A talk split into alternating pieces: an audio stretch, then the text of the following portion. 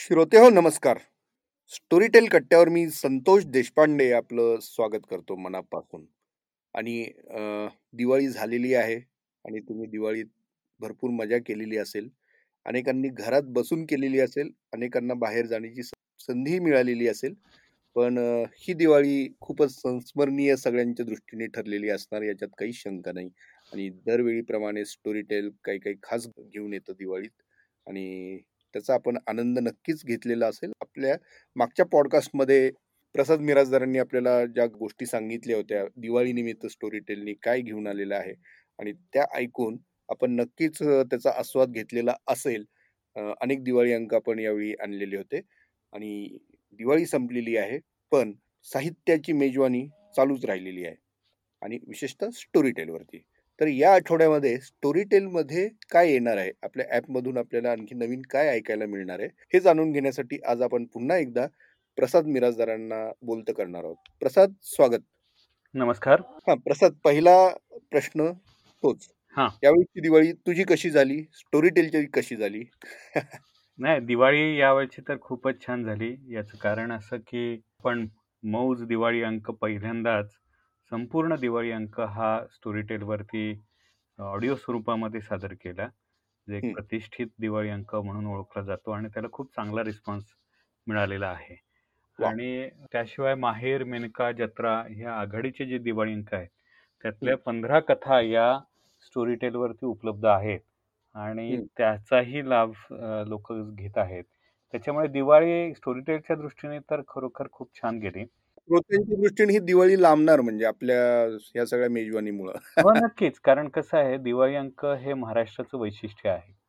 बरोबर. आणि अनेक जण हे दिवाळी अंकाची लायब्ररी लावतात आणि. पुढचे सहा महिने दिवाळी अंकातले कथा कादंबऱ्या असं वाचतात. तर. वाचनाचा जो आनंद आहे तो खास भारतामध्ये तरी फक्त दिवाळी अंकांची वैशिष्ट्य महाराष्ट्रातच सापडतं. आणि हे आपल्या खास मराठी माणसाचं वैशिष्ट्य आहे. त्याच्यामुळे त्याला धरून जर पाहिलं तर स्टोरीटेलने खऱ्या अर्थाने दिवाळी साजरी केली आहे आणि या पुढच्या काळातही अनेक साहित्यातले कथा कविता आणि हे घेऊन दिवाळी साजरी होत राहणार आहे. ते म्हणतात ना की दसरा दिवाळी कोणता? साधू संत येती घरा. तोची. दिवाळी दसरा तसं. साहित्य जेव्हा तुम्ही वाचता नव्या जगात जाता आनंद मिळवता वाचनामधनं तर. तेच खरं दिवाळी दसरा असतो. राजा राजाला रोजच दिवाळी तसं रसिक राजाला स्टोरीटेलच्या माध्यमातून रोजच दिवाळी अनुभवण्याची खरं तर संधी मिळालेली आहे अगदी अगदी आणि आपण. एक जाणीवपूर्वक असं म्हणतो की. आपलं स्टोरीटेल जे आहे दॅट इज मिनिंगफुल एंटरटेनमेंट बरोबर म्हणजे अर्थपूर्ण मनोरंजन असं आपण त्याला म्हणूया की जे काहीतरी देणारं मनोरंजन आहे.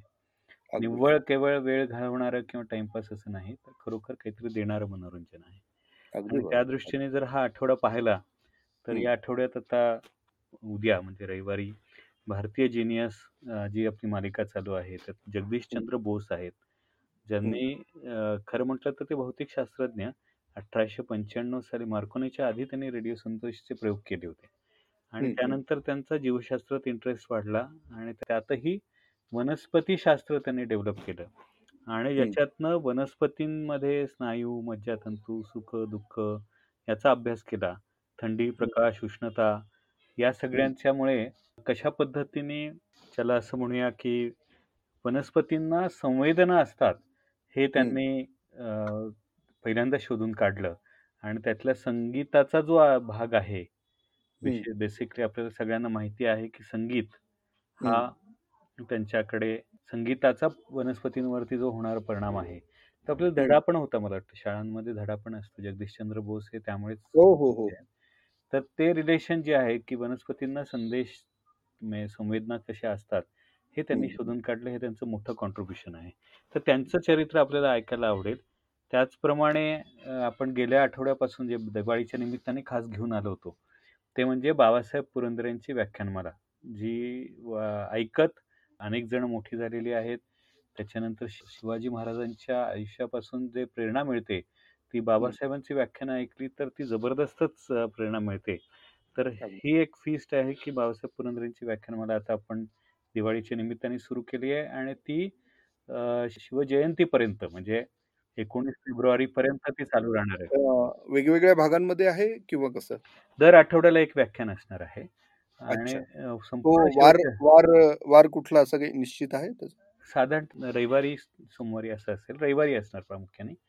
आणि ते शिवजयंतीपर्यंत आपण करणार आहोत एकोणीस फेब्रुवारीपर्यंत. म्हणजे संपूर्ण व्याख्यानमाला आणि मग शिवजयंतीला आपण मोठा काहीतरी करून संपूर्ण व्याख्यानमाला प्रत्येकाला पूर्ण ऐकता येईल. अशा हो. पद्धतीचं काही साजरं करण्याचा विचार आहे. तर यावेळेला शिवजन्मावरचं व्याख्यान आहे. हो. अप्रतिम अ, व्याख्यान आहे. आणि अ, म्हणजे तो महान भाग्याचा क्षण होता महाराष्ट्राच्या दृष्टिकोनातनं की बरोबर. अ, शिवाजी महाराजांचा जन्म झाला. त्याचं वर्णन हे बाबासाहेबांच्याच तोंडून ऐकलं पाहिजे. बरोबर. त्यानंतर आपण तेवीस नोव्हेंबरला एक नवीन पॉडकास्ट सिरीज करतो आहोत जी लिमिटेड असणार आहे पण सायकास्ट म्हटलंय आपण त्याला विज्ञानाच्या सायकास्ट आणि त्याच्याबद्दलचं प्राध्यापक अ, संजीव गलांडे जे आहेत मयुरीश प्रभूणे लिहिलंय विज्ञान पत्रकाराचा आहे तो आणि तर ते अच्छा. सोमवारी तेवीस नोव्हेंबरला रे- प्रकाशित होईल. चोवीस नोव्हेंबरला एक वेगळं अ, चरित्र आहे. म्हणजे जसं आता आपण अ, शिवाजी महाराजांबद्दल बोलतोय छत्रपती शिवाजी महाराजांनी अ, मराठी मुलकाला मुघलांपासून मुक्त तर केलंच पण राज्याभिषेक करून एक स्वतःचं स्थान संपूर्ण इतिहासामध्ये नोंदवलं.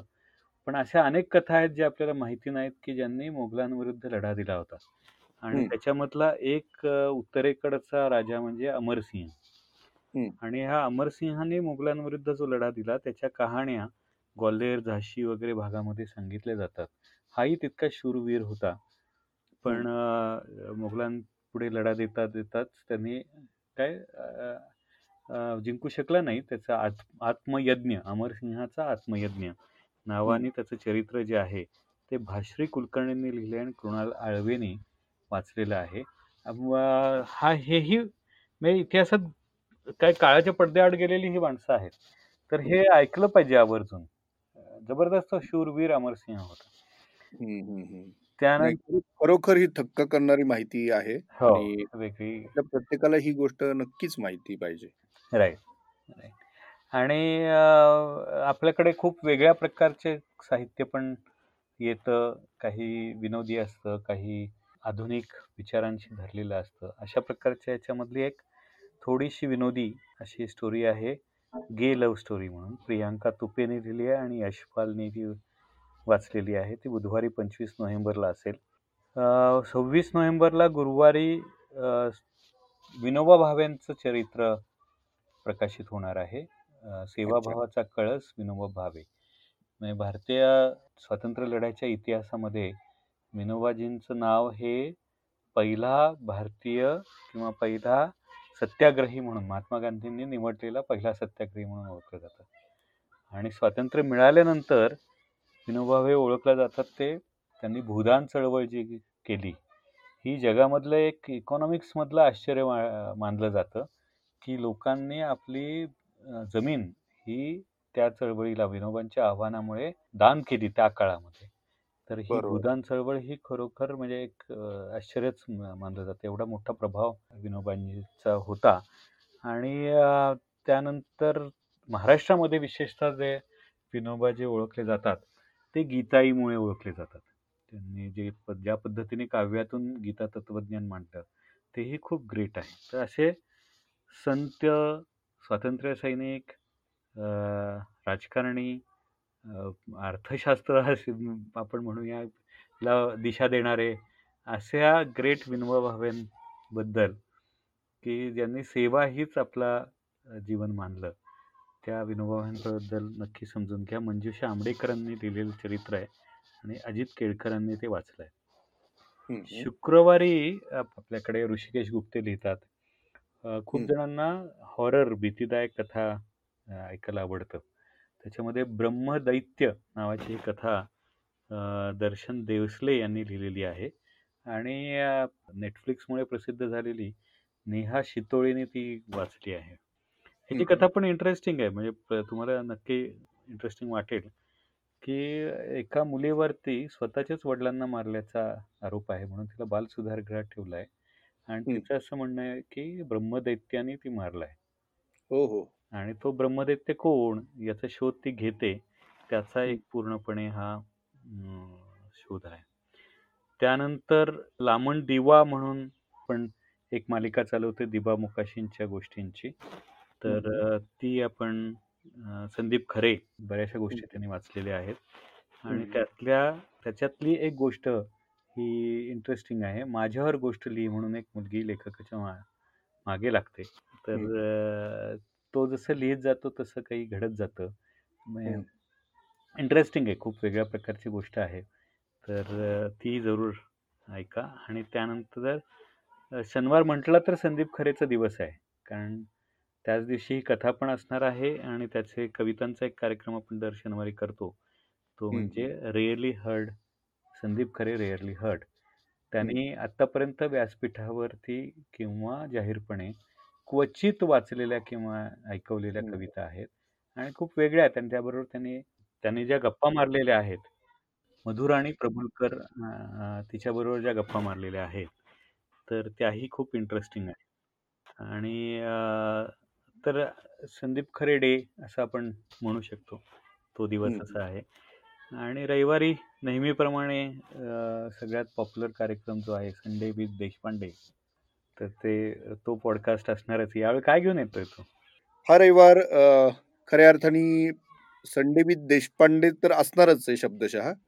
आणि फंडे पण असणार आहे कारण आणखी एक देशपांडे त्याच्यात सहभागी होणार आहे ते म्हणजे हास्य सम्राट विजेते दीपक देशपांडे प्राध्यापक दीपक देशपांडे ज्यांनी ज्यांची विनोद निर्मिती ही एक वेगळ्या प्रकारची आहे आणि त्याची मांडणी सुद्धा खूप वेगळ्या प्रकारची आहे.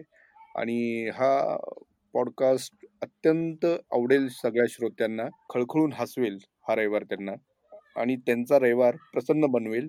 आणि प्रत्येकाला हा एपिसोड याच्यातल्या दीपक देशपांडेंनी सादर केलेल्या काही गोष्टी काही नक्कल किंवा काही किस्से हे इतके अफलातून आहेत की तुम्हाला ते खळाळून हसवल्याशिवाय राहणार नाहीत.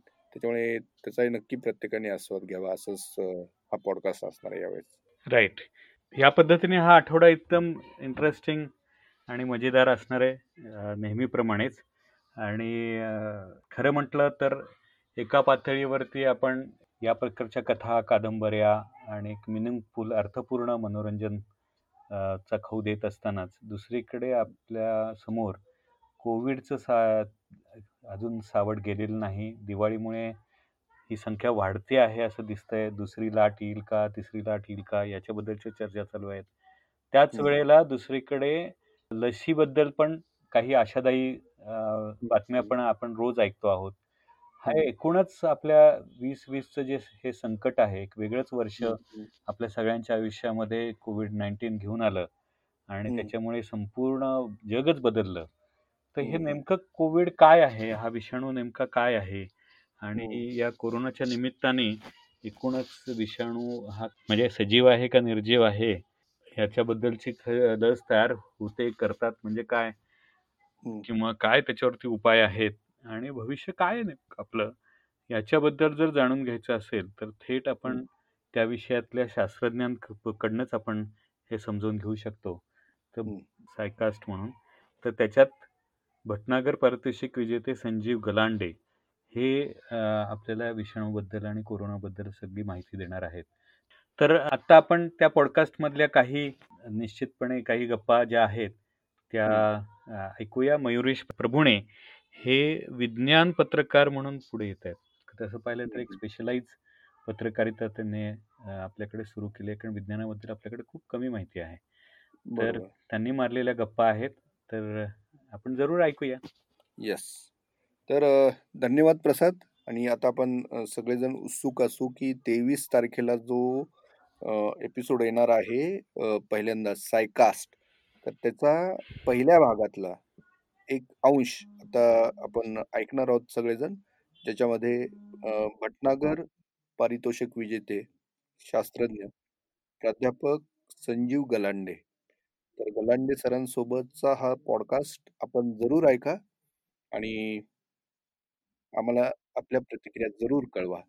आणि wish you very very happy week आणि जसं प्रसादने सांगितलं की आपला प्रत्येक दिवस आनंददायी जाण्यासाठी आनंददायी बनण्यासाठी वाचन मनन चिंतन आणि त्याच्या जोडीला श्रवण. ह्या गोष्टी असतील तर त्या नक्की आपला दिवस छान जाईल आणि येणारा प्रत्येक दिवस त्याच पद्धतीने गेला पाहिजे. म्हणजे आपण एक बेंचमार्क सेट केले पाहिजेत. आजचा दिवस हा उद्याचा दिवस असा आणि त्या पद्धतीने हे श्रवण आपल्याला नक्कीच एक उन्नतीचा संपन्नतेचा अनुभव देऊन जाईल आणि त्याचसाठी स्टोरी टेल आपल्यासाठी काही ना काही घेऊन येतं आणि ते काय घेऊन येतं ह्याचा आढावा आपण त्या त्या आठवड्याच्या आधी घेत असतो आणि तो हा पुढच्या आठवड्यासाठीचा हा पॉडकास्ट आमचा आता आम्ही कट्ट्यावरून आता आपला निरोप घेतो. तर आता आपण ऐकूया डॉक्टर संजीव गलांडेंसोबत मयुरेश प्रभूने यांनी मारलेल्या गप्पा आणि हा अंश आहे सायकास्ट या पॉडकास्ट बेस या सायन्स बेस्ड पॉडकास्टचा एक भाग आणि त्याच्यातला एक अंश हा संपूर्ण पॉडकास्ट आपल्याला तेवीस नोव्हेंबरला ऐकायला मिळेल स्टोरीटेल ॲपवरती मात्र आत्ता तुम्ही जे ऐकाल त्यातून तुम्हाला त्याची कल्पना येईल आणि तो पूर्ण एपिसोड तुम्ही स्टोरी टेलवरती नक्की ऐकाल. त्याच्यामुळे प्रसाद आता आपण श्रोत्यांचा निरोप घेऊया. धन्यवाद. धन्यवाद.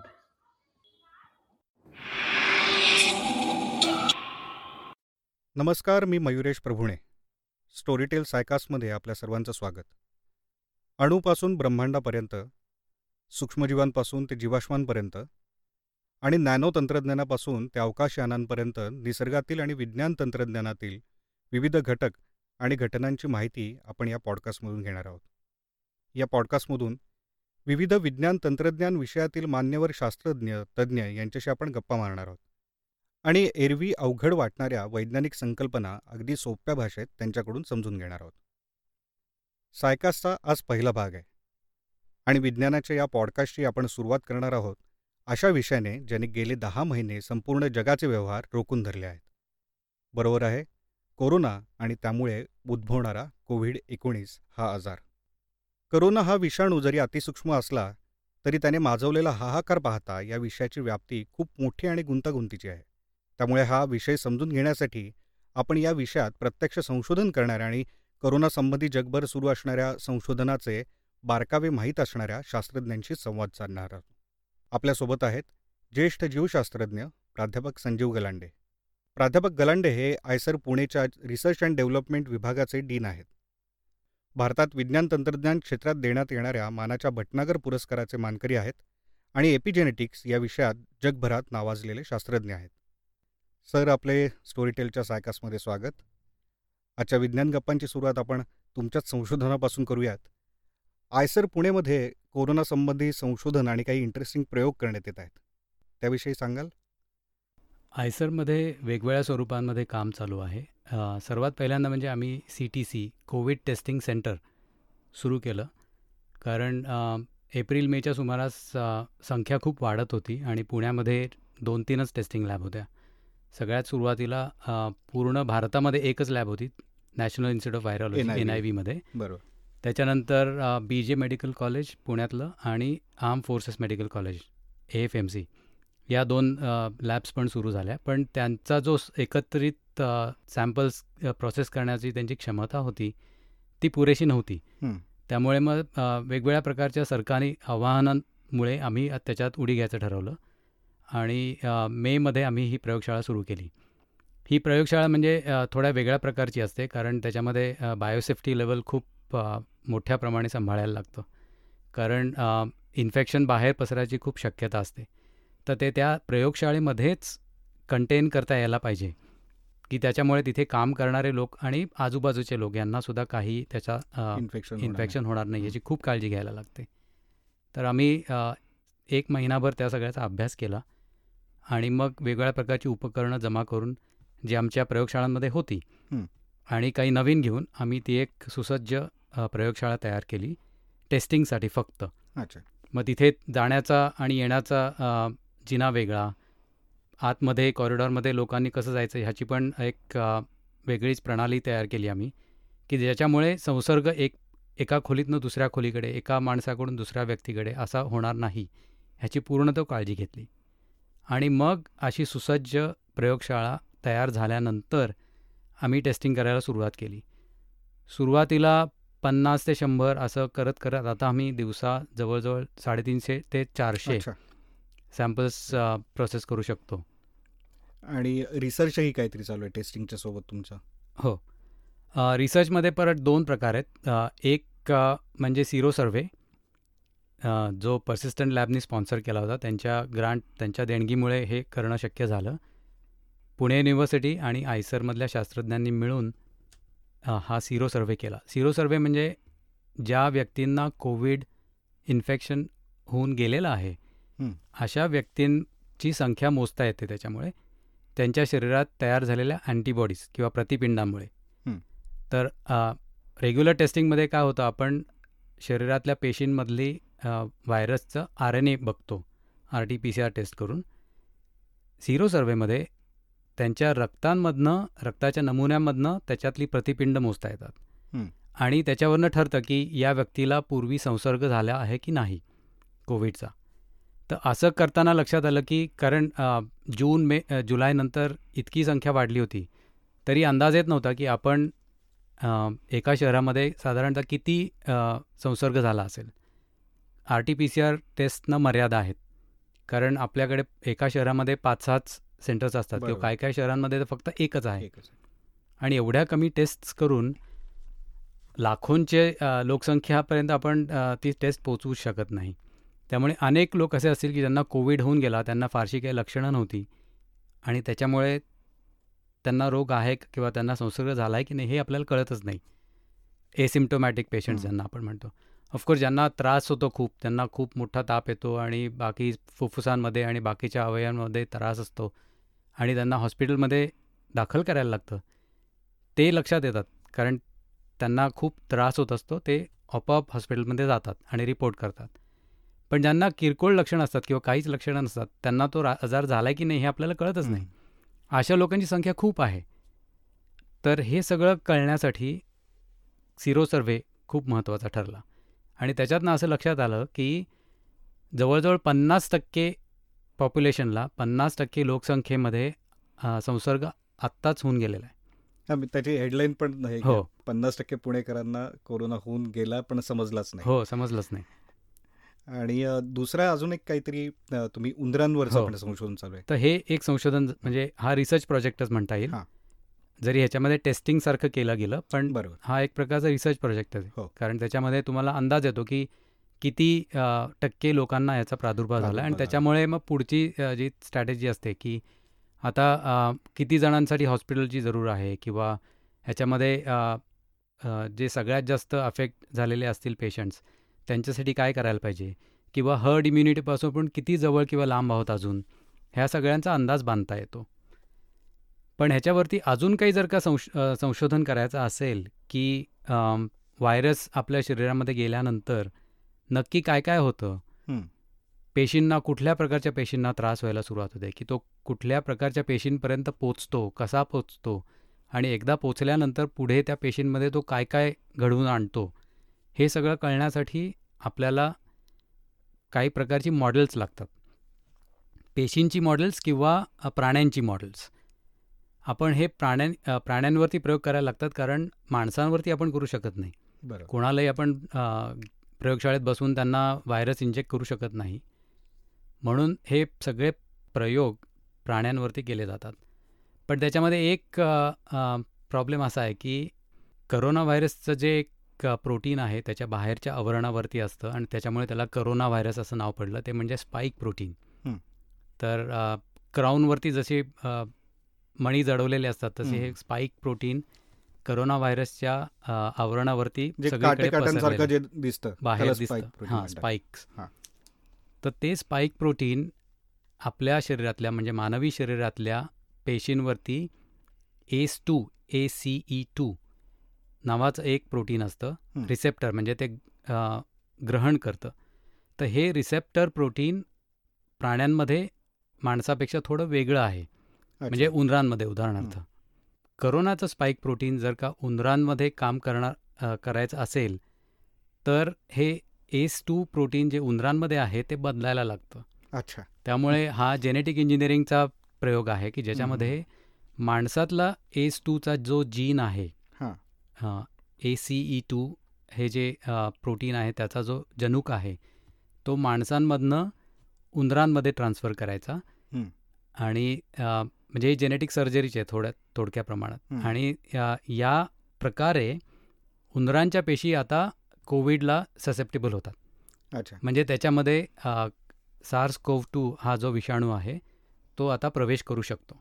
इंटरेस्टिंग म्हणजे उंदराला कोरोना इन्फेक्ट करू शकत नाही त्या स्पेसिफिक त्याच्या रिसेप्टर नाही आहे म्हणून. तर माणसाकडचा रिसेप्टर उंदरामध्ये टाकायचा आणि. त्याला इन्फेक्ट करायचा. आणि तो इन्फेक्ट झाल्यानंतर ज्या काही प्रक्रिया घडत आहेत तर त्या अभ्यासाच्या माणसासाठी. अगदी बरोबर.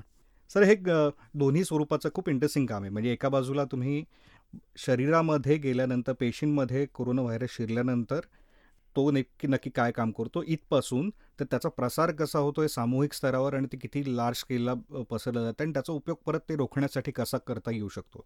म्हणजे सूक्ष्म पातळीपासून ते सामाजिक पातळीपर्यंत अशा दोन्ही लेवलला तुमचं संशोधन चालू आहे. अजूनही वेगळ्या प्रकारचं काही संशोधन आयसरमध्ये होतं त्याची माहिती. देतो मी हां. आपल्या सर्वांना माहिती आहे की कोविडच्या लक्षणांमध्ये हां. एक लक्षण असं आहे की आपली वास येण्याची जी क्षमता असते ती खूप कमी होते म्हणजे सर्वसाधारणतः आपल्याला अन्न बघितलं किंवा वातावरणामध्ये सुद्धा अनेक गोष्टींचं संवेदना होते आणि नाक आपलं खूप तीक्ष्ण असतं. आणि कोविडमध्ये अनेक पेशंट्सना असं लक्षात आलं की त्यांची ही वास घेण्याची क्षमताच नष्ट झाली आणि तीन चार दिवस असं होतं की काही कळतच नाही की आजूबाजूला काय आहे. जसं कधी कधी काही बाकी आजारांमध्ये होतं की आपली चव आणि वास ह्याचं ज्ञानच काही नाही असं जात. होतं. कोविडमध्ये हे खूप जास्त प्रादुर्भावाचं आहे. तर हे लक्षण नक्की कशामुळे होतं आणि काय त्याचा अभ्यास करता येईल यासाठी पण आयसरमध्ये माझे काही सहकारी आहेत त्यांनी काम केलं आहे आणि त्याच्यावरती आधारित एक शोधनिबंध आत्ता म्हणजे गेल्या आठवड्यामध्येच तो ॲक्सेप्ट झाला आणि आता लवकरच प्रसिद्ध होईल. तर हे जे काम आहे ते खूप पण खूप महत्त्वाचं आहे. बरं. कारण त्याच्या कामामध्ये असं लक्षात आलं की जवळजवळ ऐंशी टक्के लोकांमध्ये वासाची त्यांची संवेदनाच नष्ट झालेली आहे. त्यामुळे कोविड झाला आहे की नाही हे ठरवण्यासाठी त्या व्यक्तीला वास अ, येतोय की नाही हे बघणंसुद्धा तितकंच महत्त्वाचं लक्षण आहे. कारण आपण साधारणतः फक्त ताप आलाय का? नाकातनं पाणी गळतं आहे का? किंवा खोकला येतो का? एवढंच विचारतो. पण कारण ह्याच्यात त्रास होत असतो त्या व्यक्तीला पण वास येत नसेल तर फारसा काही त्रास कुणाला होत नाही पण हे. लक्षण त्याच्यामुळे दुर्लक्षलं जातं पण म्हणजे असं पण आपल्याला टेस्ट करण्यासाठी वापरता येईल की समजा काहीतरी दाखवायचं नाही एखादी गोष्ट त्याला वास घ्यायला लावायची हो. की हे काय तू ओळख जर त्याने ओळखलं तर मग त्याला खरंच झालं की नाही हे आपल्याला समजू शकेल. दिसल्यानंतर तर अर्थात समजा आपण आल्याचा वास दिला तर तो ओळखेल म्हणेल हे आलंय. बरोबर. न दाखवताच आपल्याला चेक करता येऊ शकतं की खरंच झालं हो की नाही. हो. घरच्या घरी पण हे को- कोणाला करू शकतो. तर. माझ्या सहकाऱ्यांनी तशीच एक टेस्ट डेव्हलप केली आहे. तर. त्यांनी ते जास्त सायंटिफिक पद्धतीने केलं आहे सगळं. अच्छा. की त्याच्यामध्ये एकानंतर एक म्हणजे माणसानी त्या टेस्ट बूथच्या समोर उभं राहायचं ओके. आणि वेगवेगळ्या प्रकारचे वास हळूहळू सोडले जातात. बर.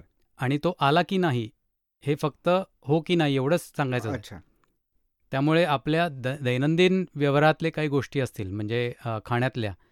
त्याचे हळूहळू एक एक करून त्यांना वास दिले जातात आणि ते नोंद होते की नाही एवढं फक्त सांगायचं विषाणूजन्य रोगांवर उपचार शक्य आहेत का कोरोनाचा आपण विचार केला आता तुम्ही ही जी वेगवेगळी कंडिशन सांगितली तर खरंच असं काही उपचार शक्य? म्हणजे त्यांना शरीराच्या आत का म्हणजे कुठल्या प्रकारे त्यांना थांबवता येऊ शकतं विषाणूंच्या वरती एकच खात्रीचा उपाय आहे तो म्हणजे व्हॅक्सिन. दुसऱ्या गोष्टींमुळे त्यांचा आपण प्रादुर्भाव कमी करू शकतो. पण एकदा जर का प्रादुर्भाव झाला इन्फेक्शन झालं शरीरामध्ये तर त्याचा दुष्परिणाम होऊ नये किंवा त्याच्यामुळे आपल्याला खूप जास्त प्रमाणात रोग त्याचा होऊ नये यासाठी फक्त व्हॅक्सिनच आपल्याला वाचू शकतं. आणि व्हॅक्सिन नेमकी काय काम करतात श- शरीरात गेल्यानंतर? व्हॅक्सिनमुळे आपल्या शरीरामध्ये अँटीबॉडीज प्रतिपिंड तयार होतात. आणि त्या वॅक्सिनचे वेगवेगळे प्रकार आहेत पण सगळ्यात शेवटी त्याच्यामुळे अँटीबॉडीज तयार करणं हाच त्याचा मुद्दे मुख्य उद्देश असतो. आणि त्या अँटीबॉडीज आपल्या शरीरामध्ये अनेक दिवस अनेक महिने राहतात. आणि अँटीबॉडीज जरी कमी झाल्या म्हणजे इन्फेक्शन चालू असताना अँटीबॉडीज खूप जास्त प्रमाणात आपल्या रक्तामध्ये असतात. इन्फेक्शन्स कमी झाले आणि व्हायरस आजूबाजूच्या वातावरणातून निघून गेला.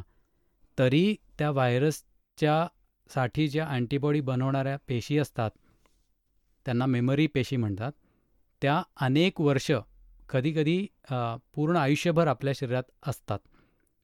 ह्याचा उपयोग असा होतो की पुन्हा तोच व्हायरस किंवा त्याच्यासारखा दुसरा व्हायरस आपल्या शरीरामध्ये आला कुठल्याही प्रकाराने तर त्या मेमरी पेशी पुन्हा कार्यान्वित होतात. म्हणून त्यांना मेमरी सेल्स म्हणतात. कारण आठवण कशी असते आपल्या मेंदूमध्ये किंवा आपल्या मनामध्ये पुन्हा पुन्हा ती येऊ शकते. तसं या पेशी पुन्हा पुन्हा तेच काम करू शकतात म्हणून त्यांना मेमरी सेल्स म्हणतात. अच्छा. तर या बी प्रकारच्या पेशी असतात. मेमरी बी सेल्स कारण बी सेल्स तयार करतात अँटीबॉडीज टी सेल्स या प्रत्यक्ष यु युद्धात उतरतात. त्या स्वतःच मी जे मगाशी म्हणलं तसं दुसऱ्या पेशींमध्ये व्हायरस आहे काय सतत शोधत असतात. बी सेल्स आणि टी सेल्स यांच्या संपर्कामुळे बी सेल्समध्ये असे प्रयोग असे बदल होतात की त्याच्यामधनं अँटीबॉडीज तयार व्हायला सुरुवात होते. आणि एकदा ती सुरुवात झाली की त्यातल्याच काही पेशी पुढे ती आठवण कायम ठेवतात आणि त्या आपल्या शरीरामध्ये कायमच्या वास्तवाला असतात. म्हणजे एखाद्या गुन्हेगाराची जशी इन्फॉर्मेशन असते आपल्याकडे रेकॉर्ड्स आपण रेकॉर्ड्स ठेवतो त्याला धरून मग शोधता पण येऊ शकतं त्याला नंतर. अगदी बरोबर. पण कोरोना व्हायरसच्या बाबतीत असं म्हणलं जातं की आतापर्यंत याच्या कुठल्याही लशी तयार होऊ शकल्या नाहीत. कारण लस तयार व्हायला किमान सहा ते दहा वर्ष लागतात असं म्हणलं जातं. आणि याच्या आधी पण ज्या काही सार्स चा आधीचा आधीची पण जे हे येऊन गेली मर्स नावाची येऊन गेली तर त्याच्या पण लसी तयार नसताना तर कोविड नाईन्टीनची एकाएकी लस तुम्ही सहा आठ महिन्यांमध्ये कशी तयार करणार? बरेच जण हा प्रश्न विचारत आहेत म्हणजे किंवा आता जर आपण करतोय तर ते खूप धोकादायक पण असू शकतं. कारण आधीच्या याचे जे काही भाऊबंद आहेत त्याच्या विरोधातल्या लशी अजून तयार नाही आहेत तर याचे एकाएकी आपण वर्षभराच्या आतमध्ये लस आणणार. तर हे खरंच शक्य वाटतं तुम्हाला? सहा आठ महिन्यात नसेल तरी वर्षभरात किंवा दीड वर्षामध्ये आणणं सध्याच्या माहितीनुसार शक्य आहे.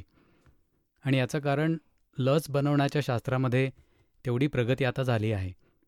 आणि ह्याच्यामागे आत्ता सध्या खूप मोठ्या प्रमाणावरती शास्त्रज्ञ काम करत आहेत कारण कोव्ह टूनी इतकी मोठी समस्या जगभर निर्माण केली आहे की असं लक्षात आलं की व्हायरस या व्हायरसला जर का थांबवायचं असेल तर आता अँटीबॉडीज काम म्हणजे वॅक्सिनच लागणार आपल्याला. त्याच्यामुळे प्रत्येक देशामध्ये अनेक मोठ्या मोठ्या टीम्स काम करत आहेत शास्त्रज्ञांच्या. म्हणजे या इन्स्टिट्यूट्समधल्या असतील आणि कंपनीजमधल्या असतील सगळे मिळून काम करत आहेत आणि असं झाल्यामुळे हे वॅक्सिन खूप लवकर बाजारात येऊ शकतं. त्यासाठी लागणारे बाकीचे सगळे रेग्युलेटरी क्लिअरन्सेस जे असतात ते सुद्धा खूप लवकर सगळ्या लोकांपर्यंत शास्त्रज्ञांपर्यंत पोहोचवले गेलेले आहेत. रेड टेप मधले सगळे काढून ते काही काही फॉर्मॅलिटीज असतील ते सगळं कमी करून गव्हर्नमेंट आणि म्हणजे पूर्वी ज्या गोष्टींना महिनोन महिने लागत असतील त्या आता काही आठवड्यांमध्ये होतात. तर त्यामुळे ते सगळं जास्त पटपट पुढे जातं.